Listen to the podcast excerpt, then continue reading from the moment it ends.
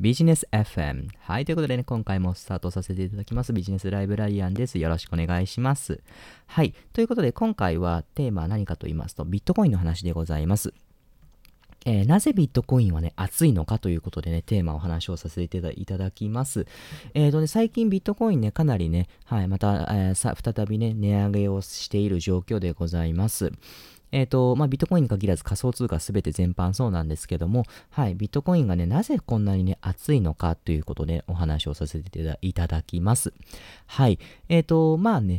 多くの方はビットコインはなんでそんなにいいのかなって、結局投機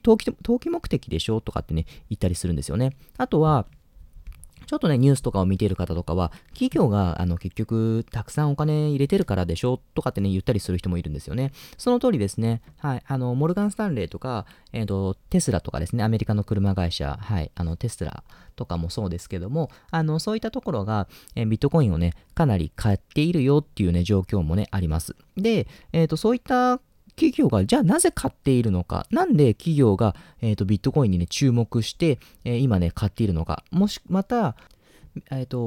海外ではエルサルバドルでは、はい、ビットコインがね法定通貨になりましたよって話もありました。なんで国までもそんなにねビットコインに注目しているのかっていう話なんですよね。はい。皆さんこれ答えられますか？はい。なかなか難しい質問だと思います。もちろんねいろんな理由があるんですよ。はい、いろんな理由があります。一つ言えるのは、もうね、国が作る、法定通貨、円もそうです、日本円もそうですし、アメリカドルもそうですし、はい、ユーロとかもそうですけども、すべての、国の通貨とは全然異なる、ものとしてね、扱うっていうか、仕組みがね、そうなんですよね。仕組みが全然違うんですよね。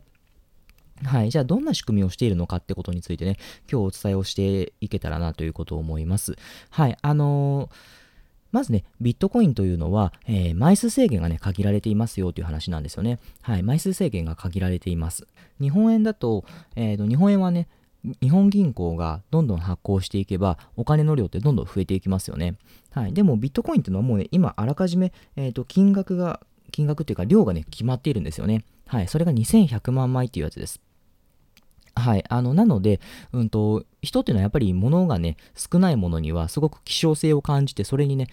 高いね、値段をつけたがるんですよね。よくあるのは金ですよね。ゴールド。金も、25メートルプールはね、1杯分しかね、地球上には存在しないよって言われていますので、もうこれからね、金は上がり続ける一方だっていうふうに言われているんですけども、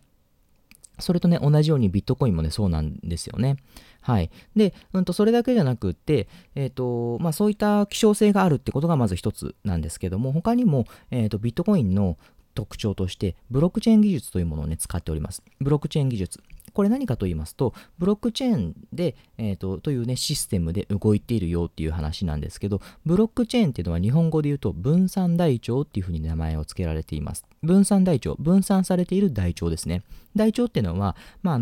銀行で言うと通帳みたいなもんだとね、思っておいてもらうといいと思います。通帳っていうのは、基本的には、お金のね、出金とか、もしくは送金とかね、したときに、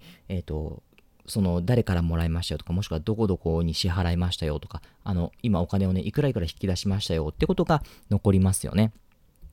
そのようにビットコインも全てが残ります。で、かつそれが、全て誰もが見れる状況にあるんですよ。だから例えば私が銀行行って、10万円引き出したよっていうことは私にしかわからないことなんですけども、基本的に日本円はね、私にしかわからないことですけども、ビットコインであればそれをね、引き出したよっていうふうになれば、それが全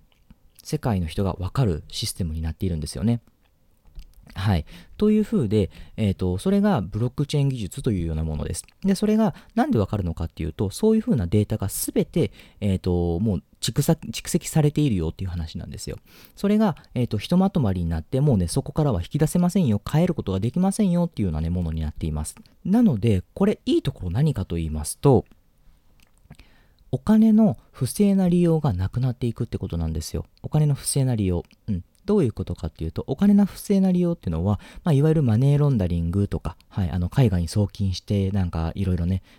やったりするとかありますよね。とか、あとは、偽札を作るなんていうのもありましたけども、偽札作って裏金を作るとかもありますけど、そういったものもね、なくなっていきます。なんでかって、それは偽札って、現物にはビットコインなんて存在しないので、パソコンの、ね、データ上で全て管理しているものなので、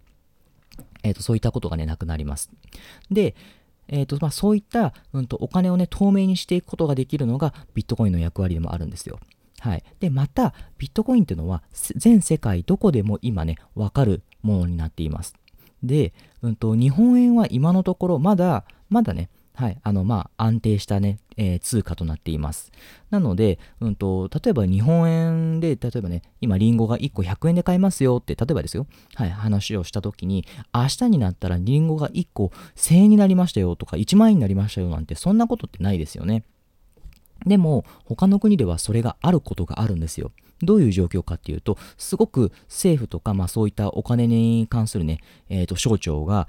すごく不安定な場合です。はい、経済関係がすごくね、不安定な場合にそういったことがあります。いわゆるハイパーインフレっていうやつですよね。はい。一時ね、ありましたね。どこかの国でもね、トイレットペーパーが1枚100円だったのが、翌日になったら1枚ね、何万にもなってたよっていうようなね、こともありました。それが、そういった、経済が不安定とか政治がね不安定、国が不安定なところにおいては、自分の国の通貨を使うよりビットコインを使っておいた方がむしろ安定しているよっていうこともあるんですよね。はい。なのでビットコインっていうのはそういった意味で、自分の国の通貨より他の国っていうか、その世界の、使えるようなものとして安定しているよっていうふうに、今見受けられているんですよ。はい。やっぱりそういったところもあるんですよね。はい。ということで、そういったね、世界もあります。で、あとね、他にもあります。いいところ。何かと言いますと、こちらのビットコインとか、他のね、仮想通貨も全てそうなんですけども、これって仮想通貨って結局誰が発行しているかって、ネット上で勝手に発行されているんですよね。つまりどういうことかっていうと、日本円ってのは日本銀行が発行しないと使えない。日本銀行から銀行に渡っていって、銀行から我々に渡ってくるわけですけども、そういった風にね、発行する人とか、それをね、扱う人がいなければできないんですよ。でもビットコインってのは、そういう人たちがね、必要ないんですよね。なので、誰がどこでどうやってね、やっていようがビットコインは発行され続けるんですよ。はい。ビットコインは発行され続けますし、誰が何をしていようが、送りたい人が送って、受け取る人が受け取れば、別に、銀行って必要ないですよね。はい。いわゆるね、銀行が存在するような、通貨で動くね、通貨のことを中央集権的と言いますが、こちらはね、ビットコインとか、そういったね、誰かが回す必要がないよっていうようなものを、非中央集権的というふうにね言います。なので、つまりね、誰かがいなくなっても別に、ビットコインというのは全て回り続けるんですよ。はい。パソコン、全てのネットワークが、止まってないので、はい。全てね、ネットワークというのは動き続けていますので、そういったね、何かが必要ってことがないんですよね。はい。もちろん、取引所とかでやってるじゃないかっていうふうに言われてますけども、取引所はビットコインを扱っているだけで、取引所でビットコインを発行しているわけではないですよね。はい。なので、そういったね、違いがあります。なので、誰が、何をしていてもビットコインというのは動き続けるんですよね。そういった面もあるので、ビットコインというのは、そういった意味でね、これから、使われていくんじゃないかっていうところで、多くの企業が注目しています。で、そういったところを皆さんが、